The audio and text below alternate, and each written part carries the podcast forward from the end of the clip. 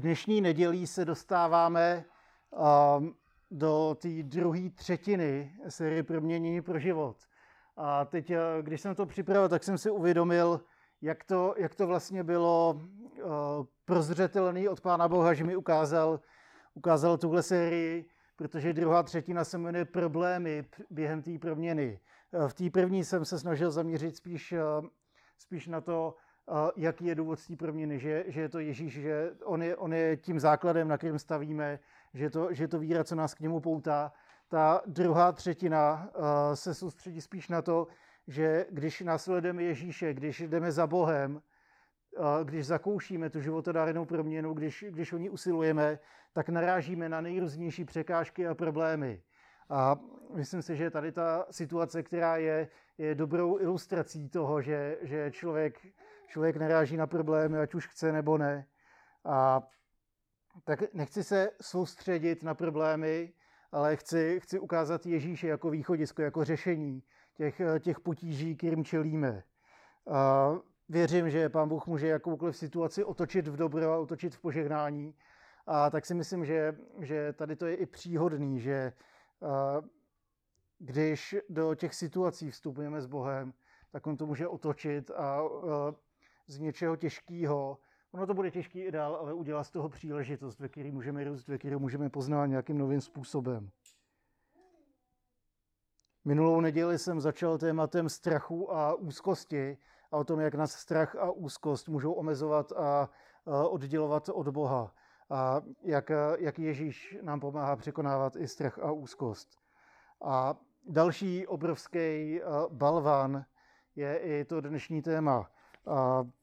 Poslal jsem vám tady ty papíry, ne z toho důvodu, abyste si to přečetli, než začnu, ale že, že jsem tam vytisknul biblický text, ale vidím, že dneska jste obyblený, ať už v telefonech nebo v papírově, takže e, klidně si tam pak můžete najít ten text, e, který budu číst, je to z Janova Evangelia, a pak tady jsou další texty, na které budu navazovat a který možná zmíním, který, který, se, který s tím souvisí.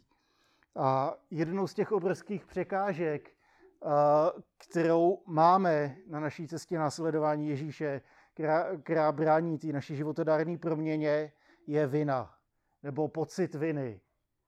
Spoustu lidí zápasí s pocitem viny a brání jim to žít. Vypořádat se s pocitem viny a na, z nás vysává život, vina z nás život vysává, oproti tomu Ježíš, který je e, východiskem, tak nás životem naplňuje. Vina nás drtí, ale svoboda v Kristu nám dává křídla. Pokud jsou naše životy zatížený vinou, tak nemůžeme žít úplně svobodně. Nemůžeme se druhému člověku podívat do očí a uhýbáme pohledem. Pokud na našich životech sedí vina, tak se nám těžko komunikuje s druhým. Život s pocitem viny je život s pocitem, že někomu něco dlužíme. A asi se shodneme na tom, že vina je jeden z nejhorších pocitů, který, který člověk může mít. Může přijít, protože jsme skutečně něco spáchali špatného.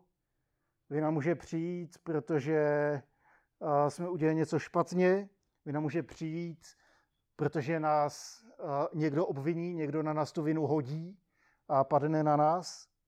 Může to být i neoprávněně. A ať už ta vina má jakoukoliv podobu v našem životě, tak když přijde, tak zatěžuje naše srdce a má negativní dopady na náš život. A právě proto jsem, jsem se rozhodl dneska mluvit o vině, protože věřím, že Ježíš je ten, kdo nám dává svobodu i od viny, i od pocitu viny. Časa.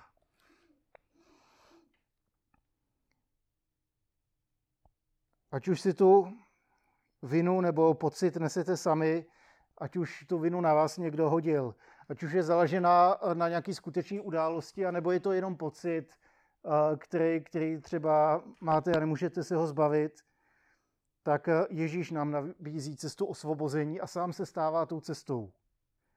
Je cestou, pravdou a životem. Je cestou, která vede z viny ven, která vede do svobody. Je pravdou, která osvobozuje a je životem, který Ježíš přináší v plnosti. A tak se spolu s váma chci podívat na jeden velice známý text z Bible, a to sice Jan 7.53 až 8.11. Je to, a chci se na to podívat z perspektivy viny. Je to, je to obrovsky známý text z Evangelia o vině, o životodarném setkání s Ježíšem a o osvobození, který věřím, že obrátilo život vzhůr nohama v tom nejlepším slova smyslu. Takže já přečtu, přečtu tady ten text. Někdy je to napsaný jako Ježíš a cizoložnice, někdy je to, někdy je to nadepsaný možná jinak, možná to některá Bible ani nemá nadepsaný. V každém případě tady, tady to máme. Každý se pak vrátil domů, ale Ježíš odešel na Oliveckou horu. Za úsvitu se pak vrátil do chrámu, kam se k němu scházel všechen lid. Posadil se tedy a učil je. Znalci písma a farizeové tehdy přivedli ženu přistiženou při cizoložství. Postavili ji doprostřed se slovy, mistře, tato žena byla přistižena příčinu, když cizoložila. Mojžíš nám v zákoně přikázal takové kamenovat. Co říkáš ty? Těmi slovy ho pokoušel, aby ho mohli obžalovat. Ježíš se sklonil a psal prstem po zemi. Když, ho však nepřestávali, když se ho pak nepřestávali ptát, zvedl se a řekl jim, kdo z vás je bez hříchu, ať po ní první hodí kamenem. A opět se sklonil a psal po zemi. Když to uslyšeli, začali se jeden po druhém vytrácet, počínaje od nejstarších. Nakonec tam Ježíš zůstal s tou ženou sám, stojící uprostřed. Ježíš se zvedl a zeptal se jí, kde jsou tvoji žalobci, ženo? Nikdo tě neodsoudil? Nikdo, pane, odpověděla. Ani já tě neodsuzuji, řekl Ježíš.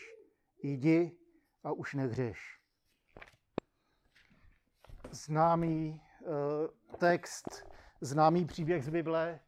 Uh, taková zajímavost je, že tady ten příběh nebyl součástí úplně původních uh, textů dochovaných na nejstarších řeckých rukopisech. Byla to původní ústní tradice, která se součástí Bible stala až uh, později. Uh, stejným způsobem, jako se později stalo součástí biblického textu uh, závěr modlitby páně, nebo čtvé království i moc i sláva na věky. Amen. To taky nebylo úplně tou původní součástí těch rukopisů, stejně jako nebyl druhá polovina 16. kapitoly Markova Evangelia. Prakticky všichni badatelé se shodují v tom, že tyhle věci nebyly součástí původního rukopisu, styl a slovník tady té pasáže se liší od zbytku Evangelia a pasáž je e, vložena do série událostí. Je nejspíš součástí původní tradice, která byla přidána do řeckého textu později opisovači. Přes tady ty nesnáze se ale ten text do Bible dostal a věřím, že zcela oprávněně, protože nám ukazuje něco hrozně důležitého o Ježíši a to je, jak moc má jeho odpuštění. Po 2000 let tady ten text inspiroval křesťany, inspiroval lidi v následování a stal se inspirací mnoha uměleckých děl a mnoha moderních stvárnění tady toho textu. A z těch úplně nedávných zmíním třeba parabibly, která, která vznikla před dvěma lety, myslím, to vyšlo knižně. A, a pak ještě jedna neúplně šťastná verze, kterou jsem na kterou jsem narazil minulý týden. Když jsem pročítal uh, nějaký blog, tak mi padnul do oka jeden nadpis a ten jsem rozkliknul a dočetl jsem se, že eh, čínská komunistická strana vydává svůj autorizovaný překlad Bible. Kdy Bible prošla rukama cenzorů a oni tam, oni tam prostě seškrtali, co se jim nelíbilo, přidali tam, co posílilo autoritu čínské komunistické strany Jakoby komunistům nestačilo to, že proti náboženství bojují, občas na ně dolíhá i pokušení přizpůsobit si to pro své účely. A ve snaze posílit vliv své strany, tak přepsali Bibli tak, že ten příběh nekončí tím blahodárným odpuštěním a osvobozením ženy, ale jestli vás to zajímá, tak, tak komunistická čínská verze Bible Eh, říká, že když dav zmizel, Ježíš hříšnici ukamenoval k smrti se slovy i já jsem hříšník, ale kdyby právo mohli vykonávat jen lidé bez poskvrny, právo by bylo mrtvé. Najednou tady máme nějaký úplně jiný význam. A, a proč o tom mluvím?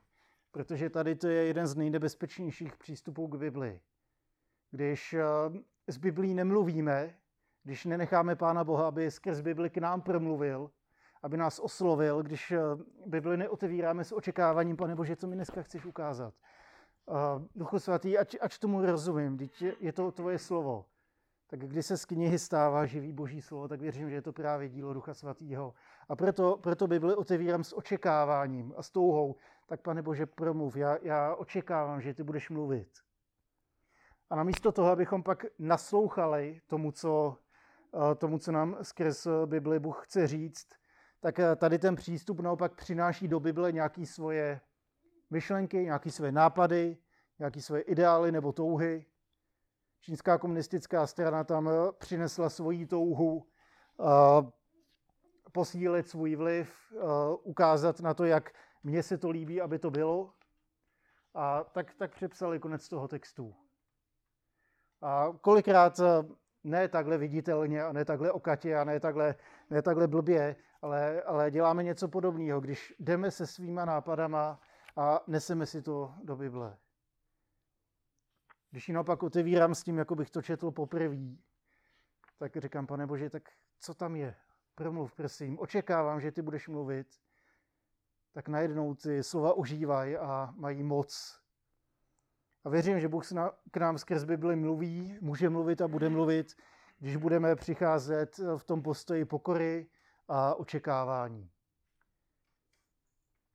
A tak se můžeme podívat do toho textu a, a podíváme se jenom na určitý věci, protože to je tak bohatý, že těch kázání by mohlo být mnoho a je tam spoustu zajímavostí, ale dneska se chci podívat pouze na to téma viny. Ten text uvádí scénu a ukazuje Ježíši, jak učí lidi v chrámu. Je zajímavý, že se tam nezmiňuje nic, ani slovo o tom, co Ježíš učil, o čem kázal. Protože lidi si zapamatovali tu lekci, která teprve měla přijít.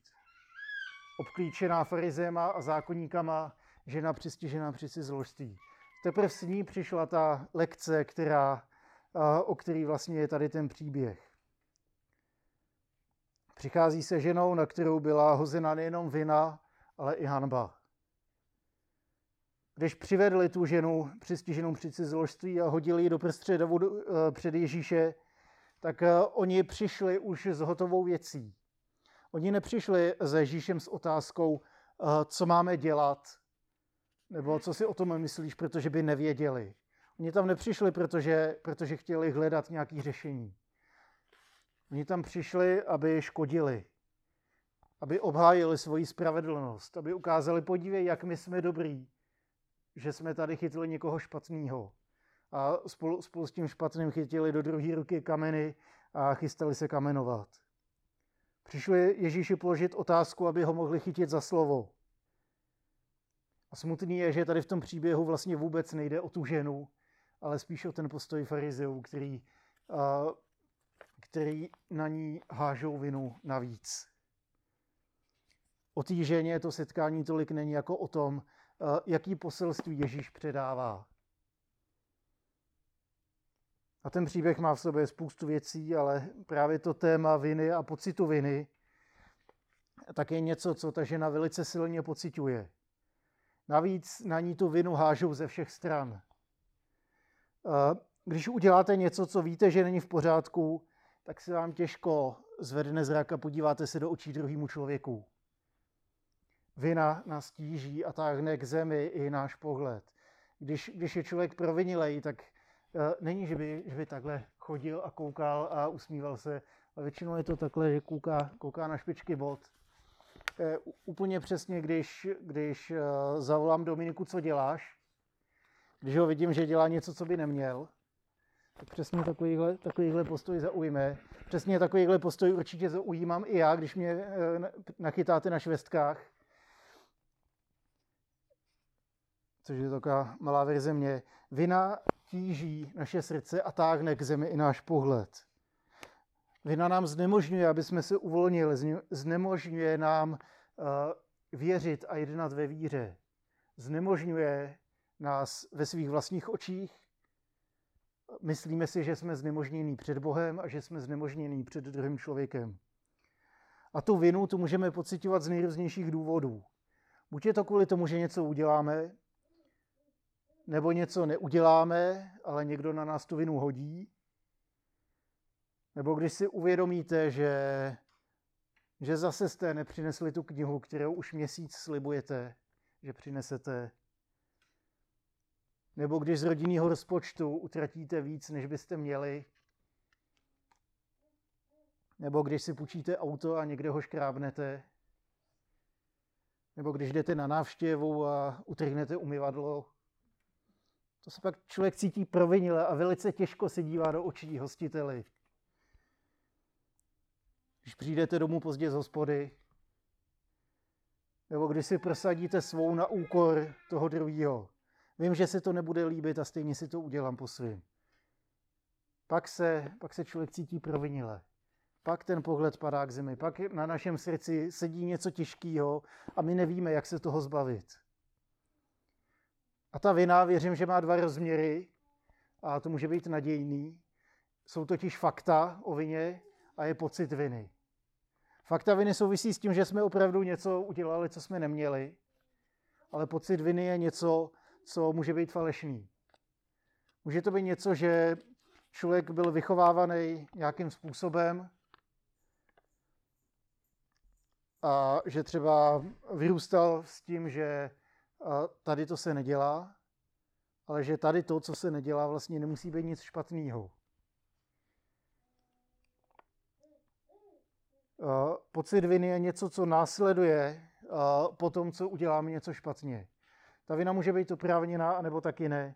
V každém případě, když ten pocit viny přijmeme, nebo když ho na nás někdo hodí, ať už, ať už oprávněně nebo ne, tak když na nás padne ta tíže viny, tak, tak, si, tak si můžeme položit otázku, proč to tak je.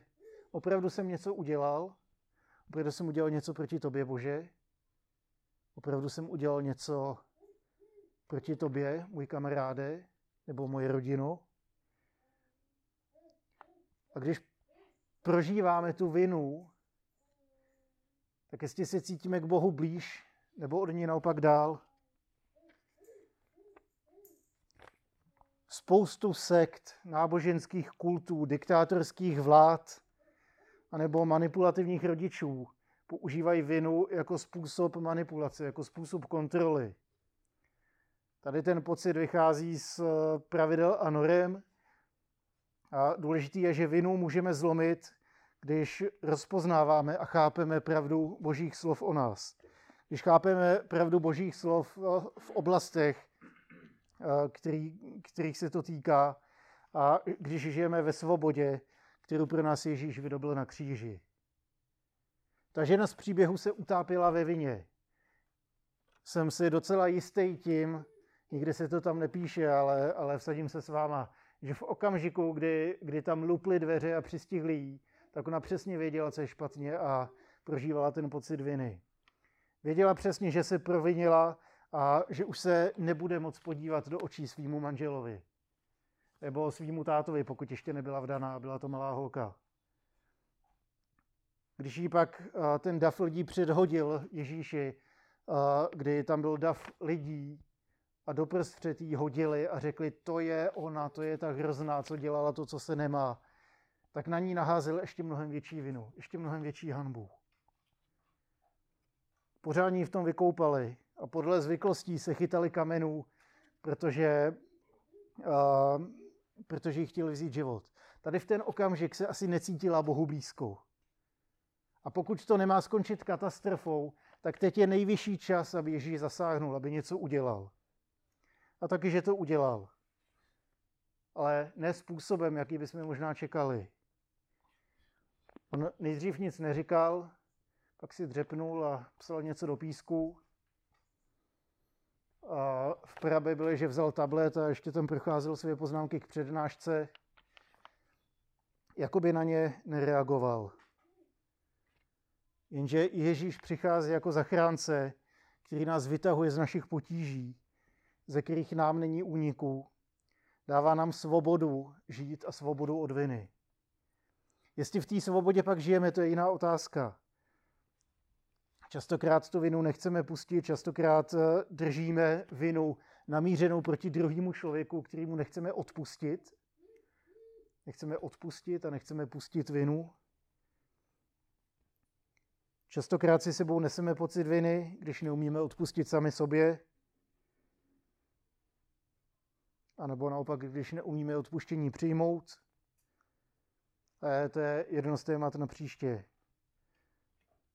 To, co jsem chtěl říct, že Ježíš přichází jako zachránce, on je ten, kdo zlomil moc viny nad našima životama, když jí přibyl na kříž.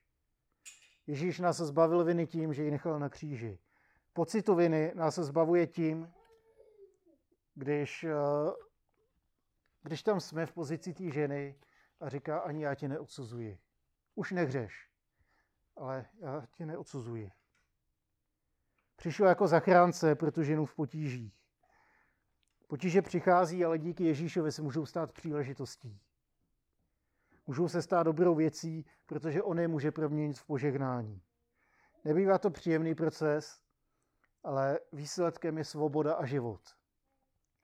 Jeden, uh, jeden z mých oblíbených pastorů říkal, že potíže, trable, problémy, utrpení, že to je přístupový bod do boží přítomnosti.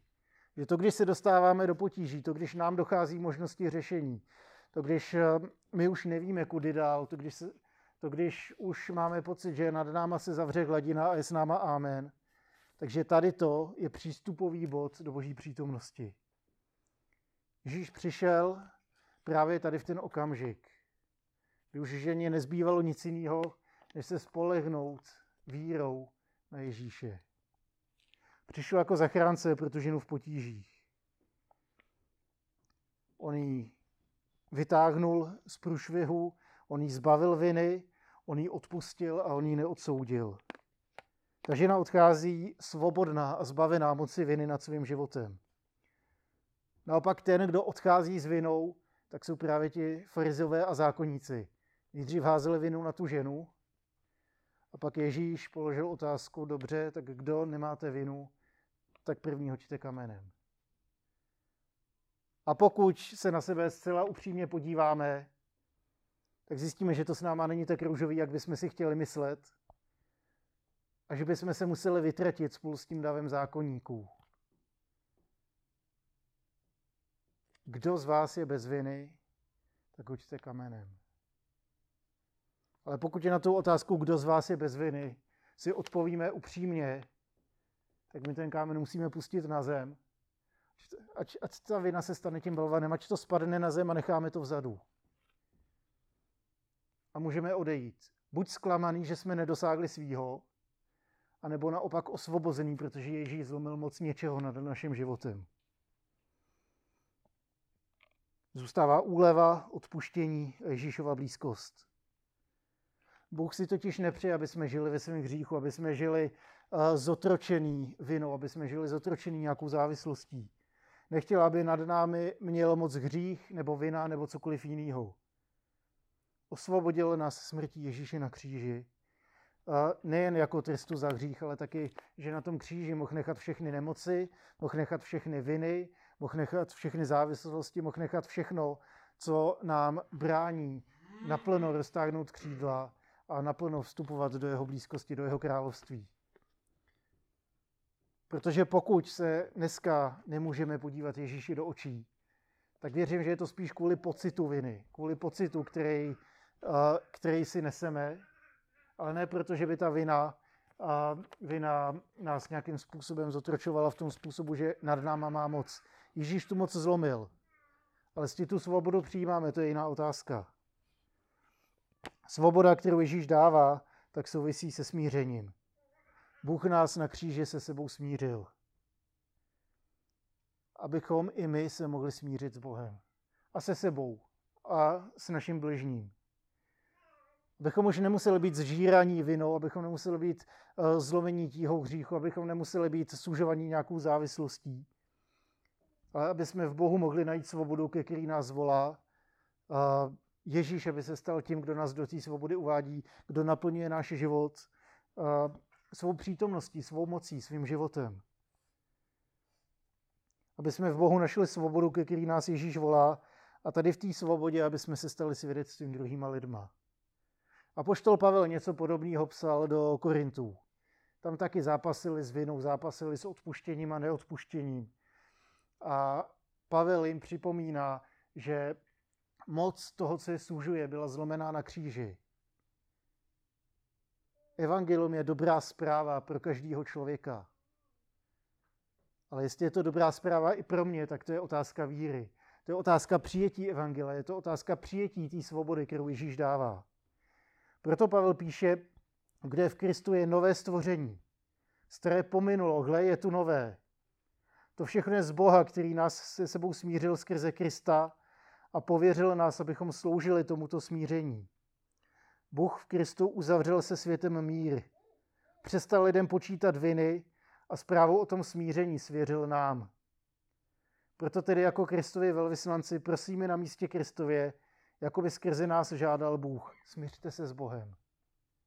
Bůh nás se sebou smířil, ale my se musíme smířit s Bohem. Protože jinak nám zůstane už ne vina, ale zůstane nám pocit viny, díky kterému ani nezvedneme zrak k tomu kříži, který nás osvobodil. Ježíš nás smířil spolu s Bohem, osvobodil nás z moci vin, z moci hříchu, z moci smrti. Na nás je, jestli do té svobody vkročíme. Nenechte vinu, aby, aby diktovala, jak váš život bude vypadat. Nenechte pocit viny, aby vás okrádal o svobodu, který, kterou pro vás má Ježíš. To je moje přání sobě i vám, aby jsme uměli vstoupit do té svobody, protože ta začala na kříži. Ježíš tam zlomil moc všeho negativního, co může naše životy služovat a nabízí nám nový, svobodný, mocný život. Jestli ho chceme také, tak to je otázka víry, o který tady mluvím každou neděli a ke který vás chci povzbudit tady tím. Amen.